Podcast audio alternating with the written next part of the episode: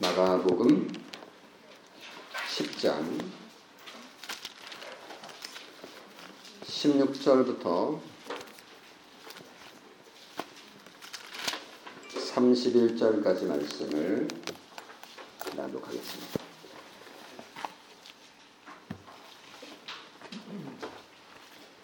같이 교독으로 읽으면 좋겠습니다.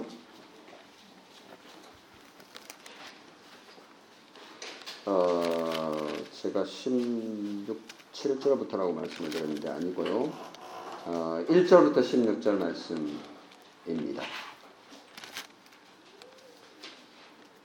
1절부터 16절 말씀 같이 교독합니다. 제가 먼저 읽습니다. 예수께서 거기서 떠나 유대 지경과 요단 강 건너편으로 가시니 무리가 다시 모여들거늘 예수께서 다시 전례대로 가르치시더니 바리새인들이 예수께 나와 그를 시험하여 묻되 사람이 아내를 버리는 것이 옳으니까 대답하여 이르시되 모세가 어떻게 너희에게 명하였느냐? 이르되 모세는 이혼 증서를 써주어 버리기를 허락하였나이다. 예수께서 그들에게 이르시되 너희 마음이 완악함으로 말미암아 이 명령을 기록하였거니와 장도 때로부터 사람을 남자와 여자로 지으셨으니 이름, 이러므로 사람이 그 부모를 떠나서 그들이 한 몸이 될지라. 이러한 적 이제 둘이 아니요 한 몸이니. 그러므로 하나님이 짝지어 주신 것을 사람이 나누지 못할지니라 하시더라. 집에 제자들이 다시 이 일을 물으니 이르시되 누구든지 그 아내를 버리고 다른 데에 장가드는 자는 본처에게 간음을 행하며 또 아내가 남편을 버리고 다른 데로 시집가면 간음을 행함이니라. 사람들이 예수께서 만져주심을 바라고 어린아이들을 데리고 오매 제자들이 꾸짖건을 예수께서 보시고 노하시어 이르시되 어린아이들이 내게 오는 것을 용납하고 금하지 말라. 하나님의 나라가 이런 자의 것이니라.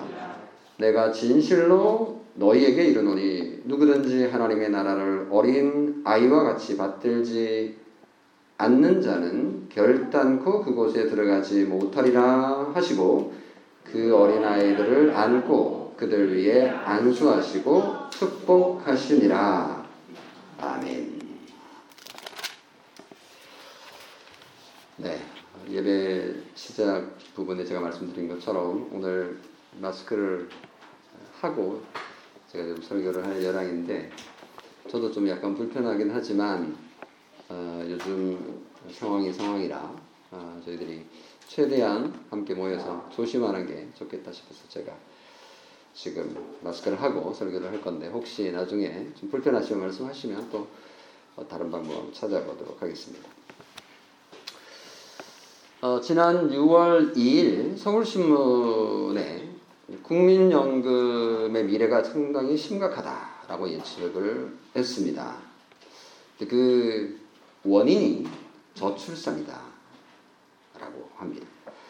그 생산 연령 인구, 그러니까 15세에서 64세 100명당 부양할 인구 총 부양비가 2017년에 36.7명인데 50년 지난 2067년이 되면 120명으로 늘어난답니다. 어, 그러니까 뭐 이제 120명이니까 어, 상당히 이제 심각한 어, 상황으로 빠져드는 거죠. 2020년 에, 지난 1분기 그러니까 출산율이 0.90명입니다. 인구 자연 증감 그러니까 출생아 수의 마이너스 사망자 수를 에, 보면 지난 3월에 마이너스 1,501명을 기록했으니까 지금 우리나라 저출산의 문제가 여러 부분에서 문제를 일으키고 있다라고 볼 수 있습니다. 어, 뭐 너무나도 당연한 거지만 그 세상 나라는 출산으로 어, 지속될 수 있는 건데 이렇게 저출산이 지속된다면 대한민국은 언젠가 어, 통계상으로 사라지고 말 거다라고 두려워하고 있죠.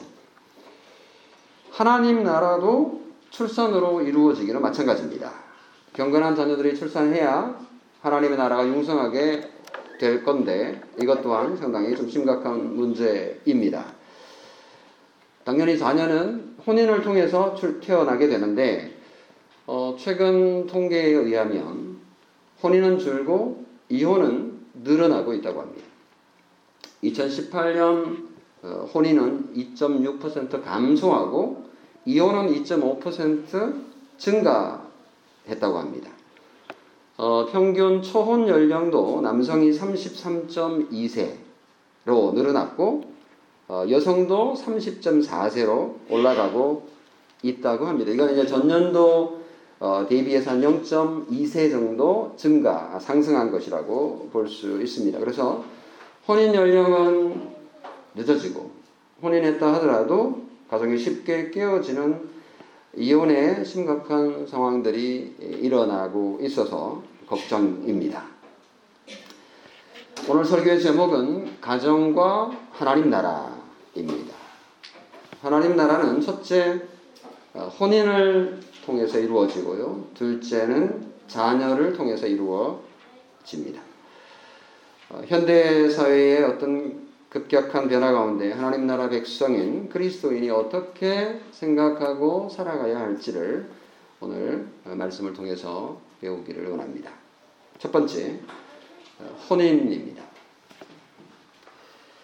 예수님께서 갈릴리 지방에서 이제 예루살렘을 향해 나아가는데 어떻게 가냐면 요단강 동쪽으로 건너가서 그쪽을 통해서 내려가십니다.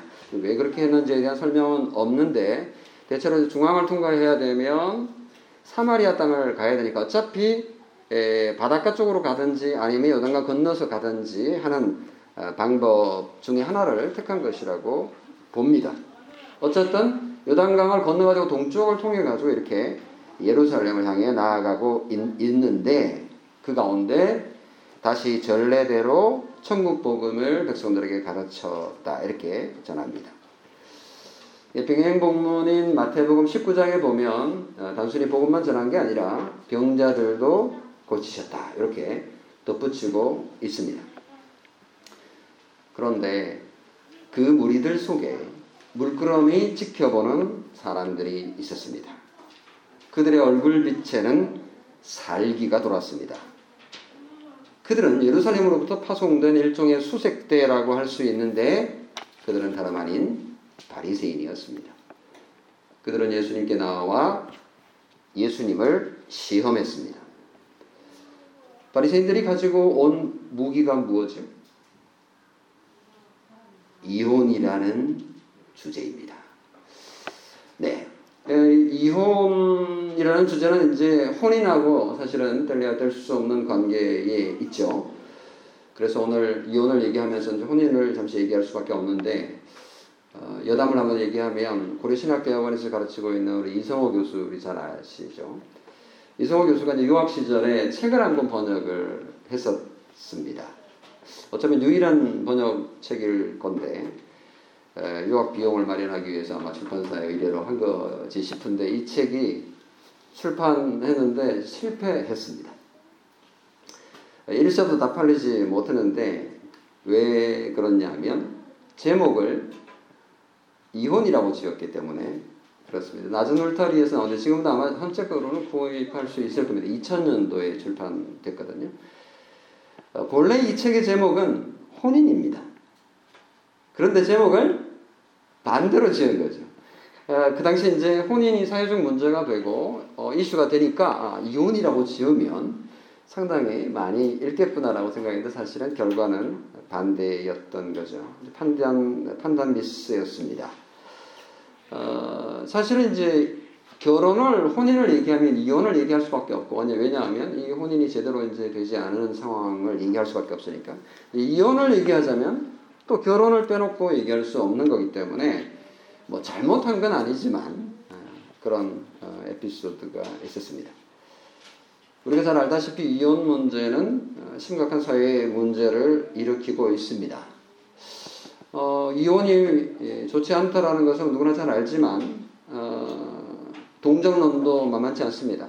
오죽하면 이혼했겠냐? 오죽하면 그래서 얘기를 들어보면 정말 아, 이혼할 수밖에 없겠구나 이런 에, 동정이 되는 에, 부분이 있고요. 또 한편은 자기는 이혼해서 편할지 모르지, 모르지만 그 주변에 있는 자식들, 그리고 친척들, 그리고 자기 자신들도 좋을 게 뭐가 뭐야? 엄청난 상처를 어떻게 치유할 거야? 이런 부정론도 어, 만만치 않습니다.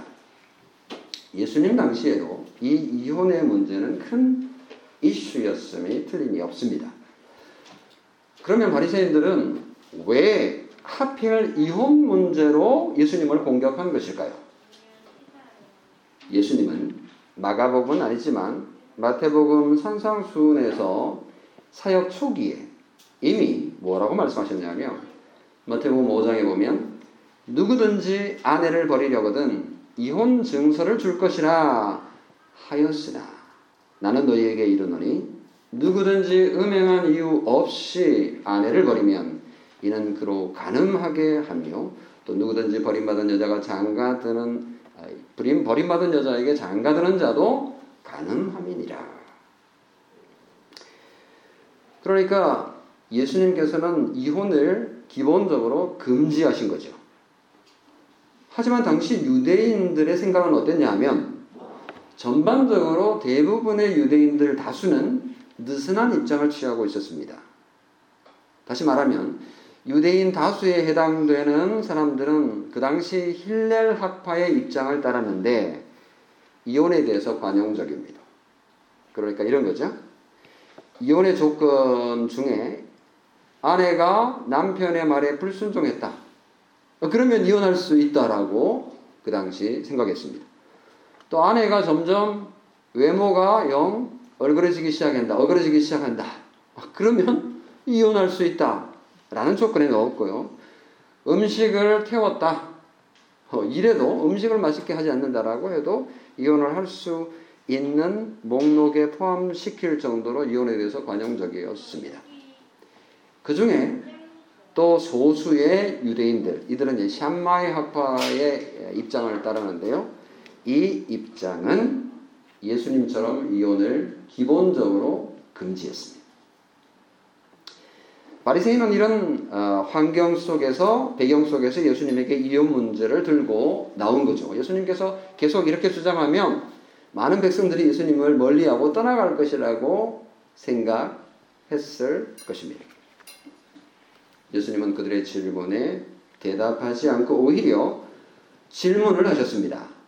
모세가 어떻게 너희에게 명하였느냐? 그랬더니 바리새인들은 모세는 이혼 증서를 써 주어 버리기를 허락하였나이다. 강조점이 어디 있습니까? 네. 버리기를 허락하였다. 이혼은 가합니다. 라고 대답한 겁니다. 같은 성경을 가지고도 어떻게 이렇게 다른 결론을 내릴 수 있는지 보여주는 부분입니다. 이혼에 대해서 유일하게 말하고 있는 곳이 그 신명기 24장이거든요. 신명기 24장 1절 4절에 보면 이혼을 할 경우에는 이혼 증서를 반드시 써주어라 이런 뜻입니다. 그러니까 이건 사실은 배우자를 보호하기 위한 조치였습니다. 하지만 예수님은 이 동일한 성경을 가지고 이혼을 반대 금지하셨습니다. 모세의 이 이혼 허락 배경을 설명하시면서 신의 산에서 예수님은 이 혼인의 기원인 창조로 돌아갑니다. 에덴 동산으로. 신의 산에서 에덴 동산으로 옮겨가는 거죠. 5절에서 7절 말씀을 보면 예수께서 이르시되 너희 마음이 완악함으로 말미암아 이 명령을 기록하였거니와 창조 때로부터 사람을 남자와 여자로 지으셨으니 그러므로 사람이 그 부모를 떠나서 그 둘이 한 몸이 될지니라. 이러한 저 이제 둘이 아니요 한 몸이니 그러므로 사람이 짝지어 주신 것을 아, 하나님이 짝지어 주신 것을 사람이 나누지 못할지니라. 큰일 날 뻔했습니다. 바뀌면 이제 바뀐 게 문제인데요, 사실은. 하나님이 에덴 동산에서 아담과 하와를 혼인하게 하셨을 때에 이 혼인은 이혼을 전혀 고려하지 않으심이 틀림없습니다. 왜냐하면 이 혼인을 몸으로 비유하셨기 때문입니다. 몸은 둘로 나뉠 수가 없습니다. 솔로몬이 아이를 나누려고 어, 시도한 적이 있습니다만은 어, 그렇게 되면 죽고 말지 한 몸은 절대로 나누어질 수 없습니다. 이 비유 자체가 그것을 보여주는 거죠. 왜냐하면 혼인의 혼인을 만드신 분 주동자가 하나님이시기 때문에 그렇습니다. 우리는 혼인에 대해서 생각할 때 우리 마음대로 생각하고 결정하고 혼인하고 하기 때문에 마치 우리 마음에 들지 않으면 내가 혼인을 깨뜨릴 수 있다라는 현실을 보기 때문에 이 혼인에 대해서 정말 그렇게 생각할 수 있는 여지가 현실 가운데는 있습니다. 그래서 세상 사람들은 당연히 그렇게 생각을 하고 혼인하고 마음에 들지 않으면 이혼합니다. 그러나 성경은 과연 뭐라고 말하느냐? 모세가 이혼을 허락한 것은 인간 마음의 완악함 때문이다. 다시 말하면 인간이 악하고 인간이 죄인이기 때문에 부부가 서로 혼인의 의무를 다하지 않으므로 가정이 파괴되고 깨어지는 지경에 이르는 것이다. 라고 말씀합니다.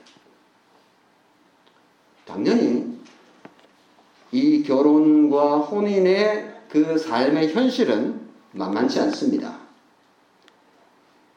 성격의 차이, 고부 간의 갈등, 자녀와의 갈등, 경제적인 문제, 종교적인 갈등, 문화적인 충격이 있죠. 이혼만이 파탄이, 파탄에 이른 혼인의 유일한 해결책인 듯한 상황에 이르기도 합니다. 그것이 우리의 현실입니다. 맞습니다. 하지만 그런 것들이 이혼의 이유가 될 수는 없습니다. 혼인 생활의 고뇌와 아픔과 어려움은 서로 서로 서로 악하기 때문에 나타난 결과일 뿐입니다. 이 결과 혼인의 어려움의 현실은 이혼으로 피할 것이 아니라 극복해야 할 과제임을 그리스도인은 명심해야 할 부분이라 는 것이 예수님의 말씀의 의미입니다. 7절에서 9절에 사람이 그 부모를 떠나서 그들이 한 몸이 될지니라. 이러한 적이 이제 둘이 아니요 한 몸이니 그러므로 하나님이 짝지어 주신 것을 사람이 나누지 못할지니라. 이 사람은 아버지도 아니고요, 남도 아니고요, 재판관도 아니고요, 자신, 배우자, 자신이 나눌 수 없다라는 뜻입니다. 오늘 이 시대에 우리 주변을 살펴보면 이혼 가능하다라는 사상이 지배적입니다. 물론 물론 옛 유교 사상에 젖어 있는 사람들의 그 완고함 때문에 또 어, 반대하는 사람들도 있습니다만은 세상은 점점 이혼 가능하다라고 가르치고 있고 그것이 교회에까지 깊숙이 들어와 있습니다. 바리새인이 예수님에게 와 주장한 것처럼 그렇습니다. 우리 내부에까지 침입한 그래서 가정을 불행의 소용돌이로 몰아가기도 하는 이 이혼의 문제 또는 혼인의 문제 이것은 왜곡된 혼인관에서 기인하고 또 인간의 죄로 인하여서 나타나는 아픔과 혼인의 슬픔들이 이혼을 양산하고 있는 것입니다. 그러므로 정말 우리가 조심해야 할 것이 얼마나 많은지 모릅니다. 인생이 괴롭다고 세상을 떠나버리는 사람의 어리석음처럼 결혼이 힘들다고 이혼하려는 것은 분명히 하나님의 뜻이 아닙니다. 물론 여러 복잡하고 다양한 상황과 그리고 어려운 가정의 현실이 있습니다. 성도 여러분, 말라기 2장 16절에는 이혼을 하나님께서 미워하신다 라고까지 표현을 하므로 하나님은 이혼을 거부하신다라는 것을 분명히 알 수 있습니다. 구절에 하나님이 짝지어 주신 것을 사람이 나누지 못한다 라고 하셨죠. 그러면 하나님께서 짝지어 주신 이 혼인이 나눠질 수 있는 경우들은 어떤 경우일까요? 부부는 혼인 예식에서 이렇게 이제 서약을 하잖아요. 당신은 배우자와 거룩하게 살며 그를 결코 버리지 않으며 좋은 날이든지 나쁜 날이든지 부할 때이든지 가난할 때이든지 건강할 때이든지 병들 때이든지 주님이 오시거나 죽음이 당신을 갈라놓을 때까지 배우자에게 진실할 것을 약속하십니까? 예, 라고 우리가 대답을 해서 결혼했습니다. 주님이 오시거나 세상이 끝나는 거죠. 세상이 끝나면 그때서야 우리의 혼인 언약이 해제되는 겁니다. 그리고 둘 중에 한 사람이 죽거나 죽음이 당신을 갈라놓을 때까지 이것은 단순한 혹이나 객기가 아니죠. 우리가 고백할 때 그 서약은 하나님의 뜻입니다. 우리의 우리의 결심을 표현한 게 아니고 하나님의 명령을 읽은 것입니다. 믿음으로 예한 것이죠. 대한민국은 전통적으로 부자 관계를 천륜이라고 이렇게 얘기를 하거든요.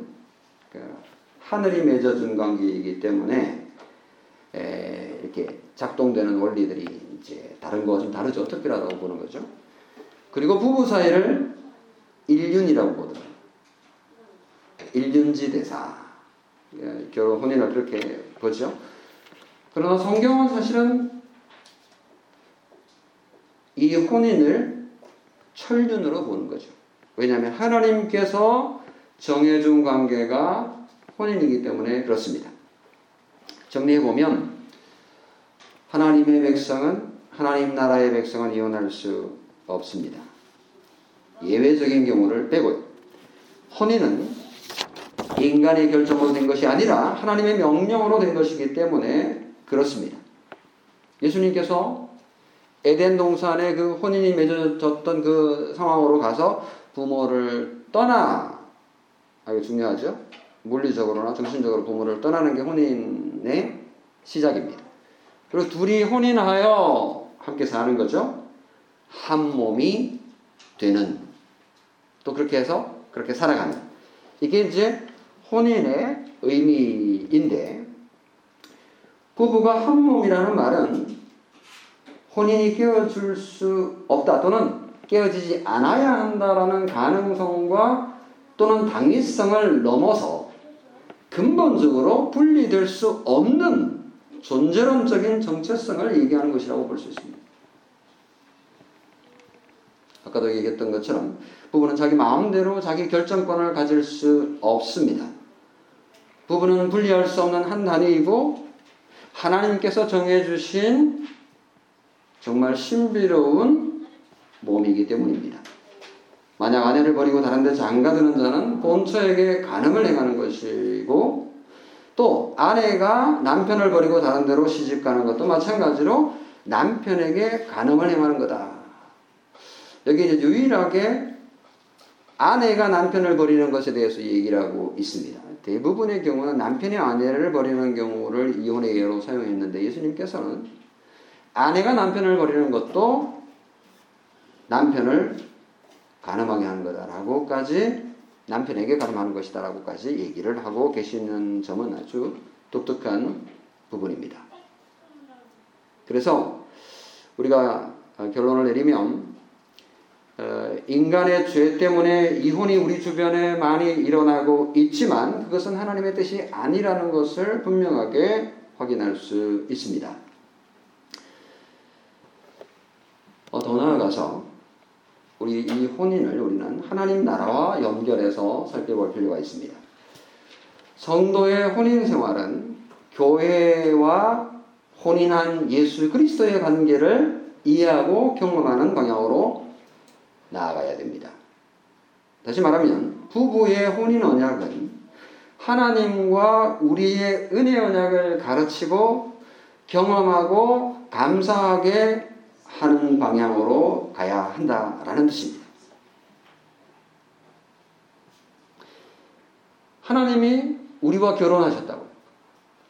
하나님이 더러운 인간인 우리를 불러서 깨끗하게 목욕시키고 제 용서해 주셨죠. 아름다운 옷을 입혀 예쁜 신부로 만드시고 그리스도로 옷 입고 은혜 언약을 선포하며 부부 관계를 맺으셨습니다.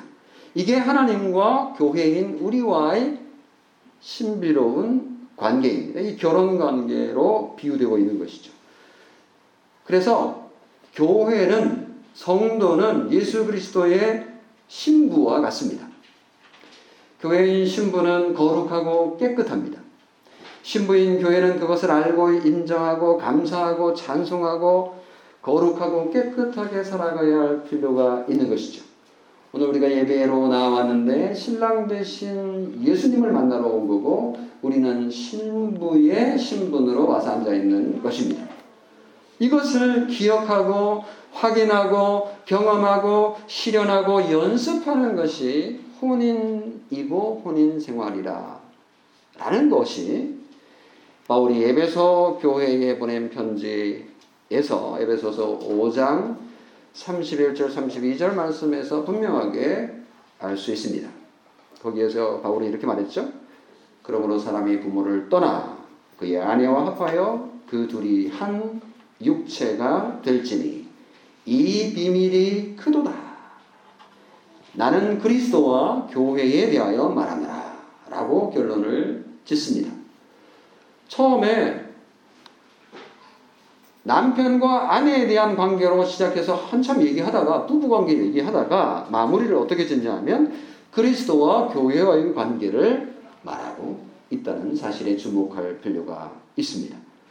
그러므로 우리는 혼인을 통해서 그리스도와 교회의 관계를 풍성하게 바라보고 또 경험하고 소망할 수 있게 하는 역할을 할 수 있다는 점에서 우리는 절대로 그리스도와 이혼할 수 없듯이 남편과 아내가 이혼할 수 없고 또 해서도 안 되는 것이라고 거꾸로 적용할 수 있습니다.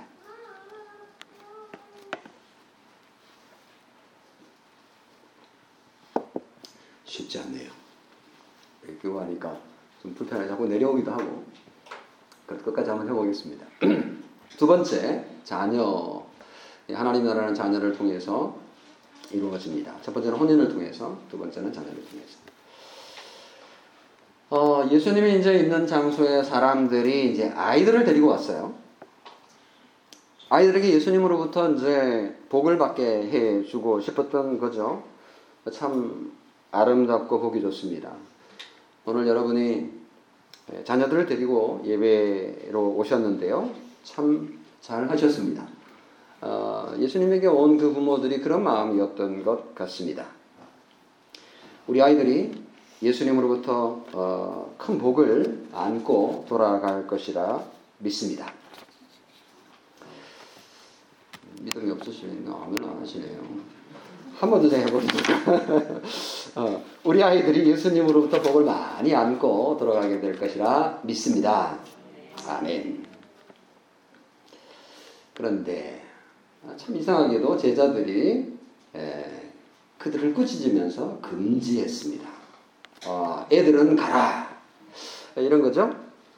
어, 애들은 가라는 얘기는 이제 옛날에 장터에서 어, 이제 마술을 하면서 뭐 이렇게 약 장사들이 약을 팔 때 사용했던 단어 재미있는 단어인데 제가 그 표현을 쓰네요. 애들은 가라. 이렇게 얘기했습니다. 아이들이 접근하지 못하게 막아선 거죠. 이 장면은 사실 좀 이해하기 어렵습니다. 예. 어, 근데 이제 유대 배경을 이해를 하면 어, 이들이 했던 그 말이 이해가 좀 되는데요. 왜냐하면 유대인들은 어, 여성과 아이들을 숫자에 포함시키지도 않았습니다.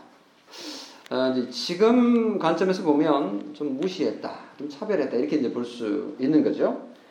어, 그런 연장선이라고 볼수 있습니다. 지금 니네들이 끼일 때가 아니야. 뭐 이런 의도였으니까요. 어, 근데 이제 유대인의 이런 행태가 뭐 단순히 부정적이다. 부정적인 면만 볼 수 없고 긍정적인 측면도 있는 거죠. 뭐냐면 어, 여성과 아이에게 책임을 지우지 않겠다. 그리고 그들을 보호하고 긍정적으로 어, 돌보겠다는 그런 측면이 이제 숨어 있는 것이지만 요즘의 관점에서 보면 어림도 없는 인권 침해 입니다.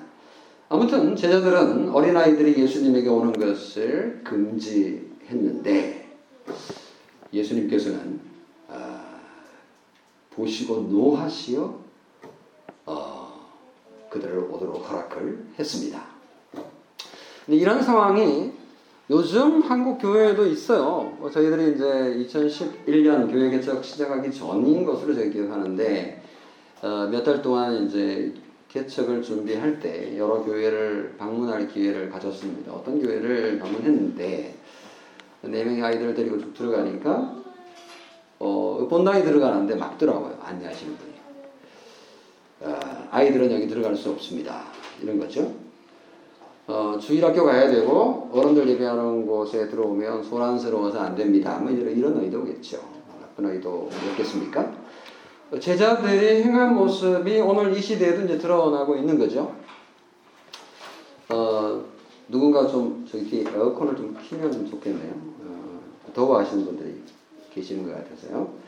좀 도와주시기 바랍니다. 그래서 14절에 이제 예수님께서 이렇게 말했습니다. 어린아이들이 내게 오는 것을 용납하고 금하지 말라. 하나님의 나라가 이런 자의 것이니라. 다 우리 교회는 이 말씀을 잘 지키고 있는 것 같아서 참 감사하고 예, 기쁜 일입니다.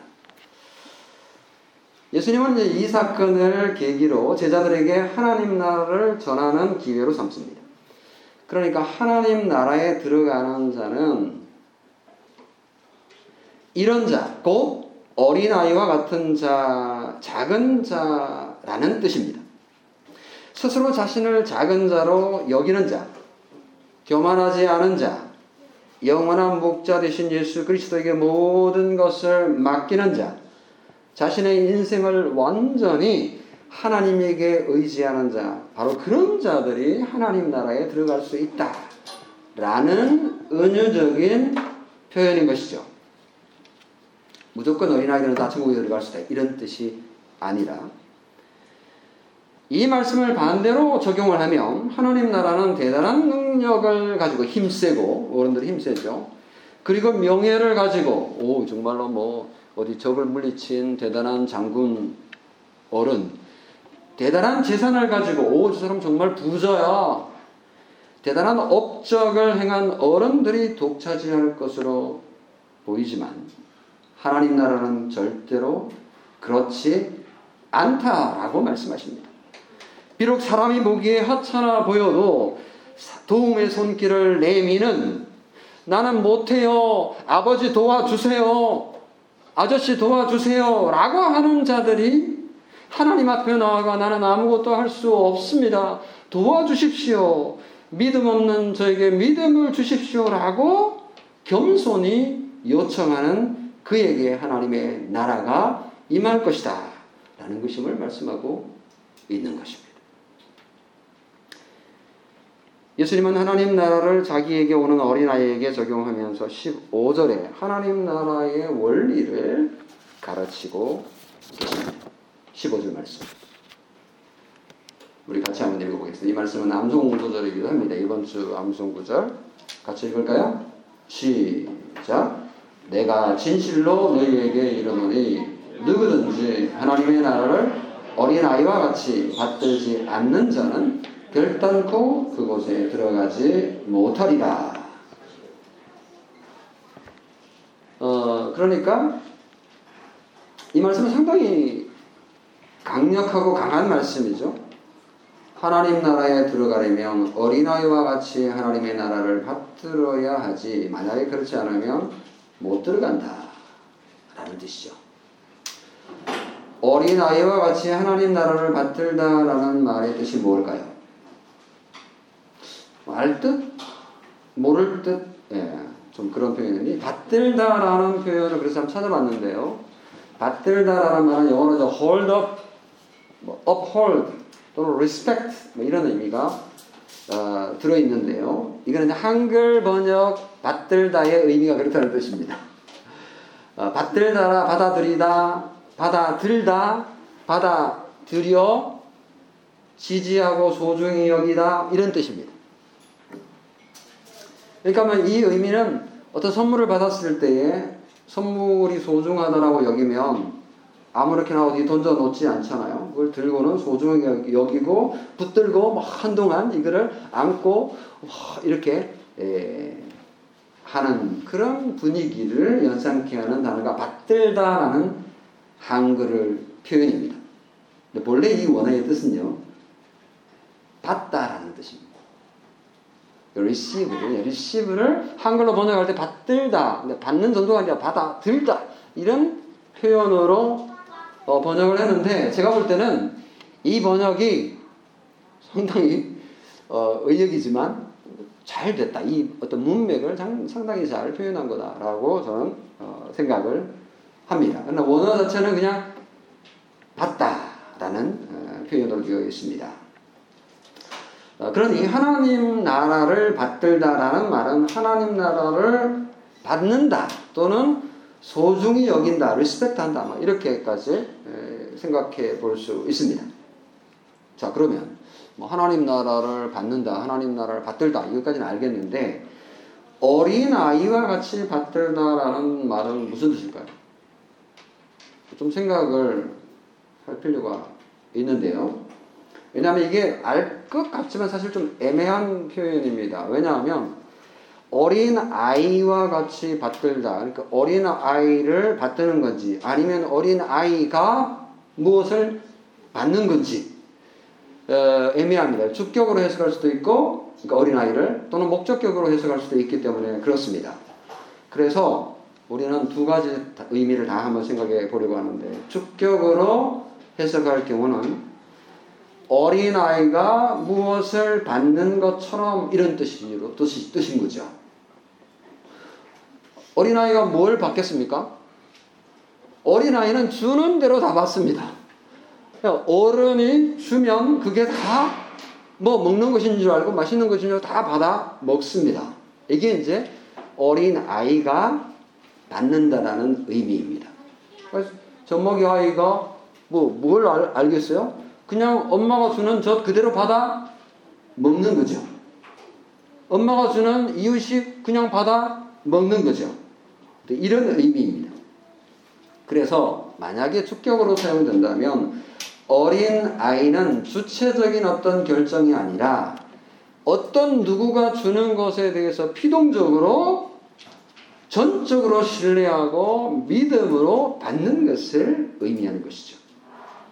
그래서 어린아이가 어른을 또는 어른이 준 것을 받는 것처럼 하나님 나라를 소중히 여기고 하나님의 나라를 주시는 하나님을 신뢰하고 그분을 믿는 자가 곧 하나님의 나라를 받는 자가 그곳에 들어가게 될 것이다 라고 말씀하고 있는 것입니다. 하나님 나라를 어린아이와 같이 받는 자, 그렇게 여기는 자, 그렇게 믿는 자, 그가 하나님의 나라에 들어간다. 라고 말씀하고 계시는 것입니다. 이 의미를 좀 더좀 좀 깊게 설교할 필요도 있지만 그렇게 시간이 없기 때문에 요 정도로 지나가는데 어, 정말로 이 어린 아이들이 조금 이따 예수님으로부터 안수를 받고 그리고 복을 받습니다. 이것을 보면 하나님 나라는 받는 것이지 뭔가 공적을 쌓아서 스스로 들어가는 것이 아니라는 사실입니다. 예수님은 아이들에게 복을 주셨고 아이들은 복을 받았습니다.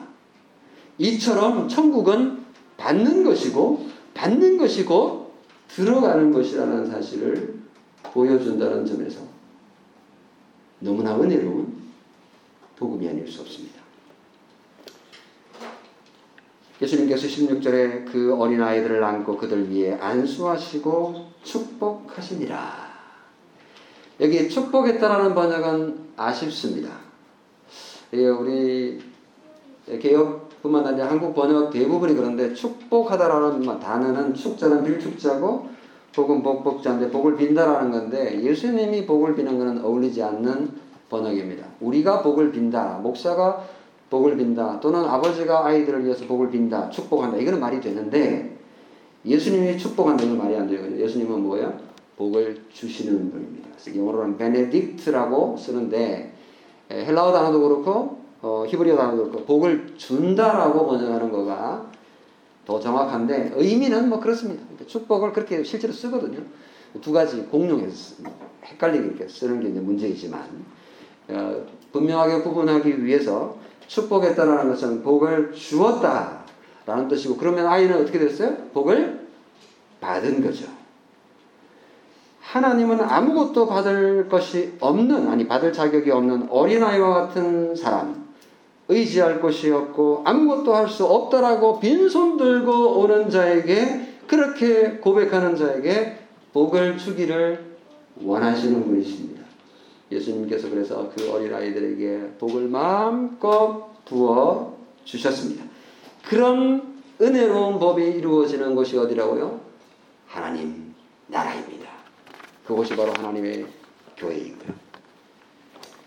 성도 여러분, 더 우리 교회 특징 가운데 뭐 하나를 얘기하라 그러면 아, 첫 번째가 아이들과 함께 예배한다는 것일 겁니다.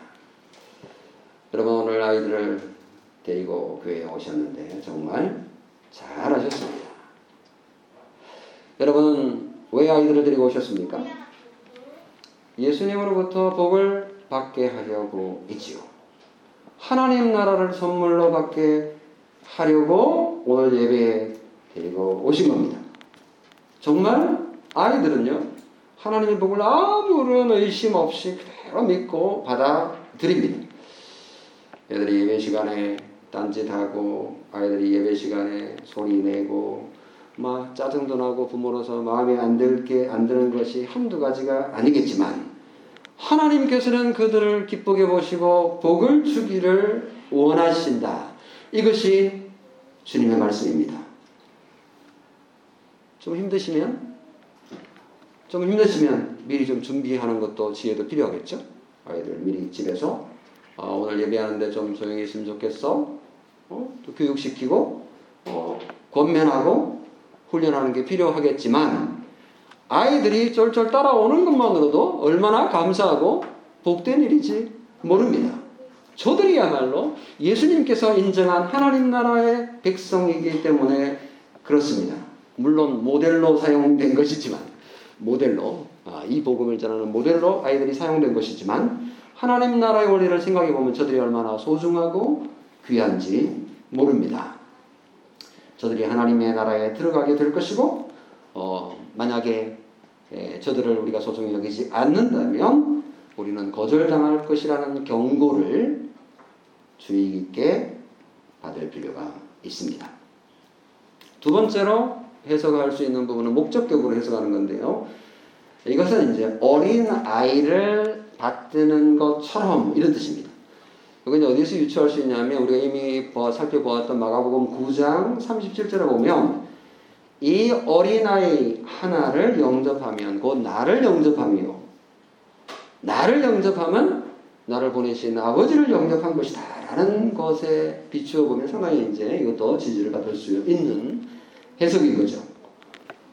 아이들이 비록 예배 시간에 집중을 잘 하지 못하고 소음을 내기도 해서 무시당하기 일수이지만 그래서 어른 예배 참석 못하도록 내쫓김을 당하는 한국의 현실이지만 우리가 그런 자들을 소중히 여기고 그들을 받을 때에 하나님을 영접하는 복된 일을 하는 것임을 기억해야 할 것입니다.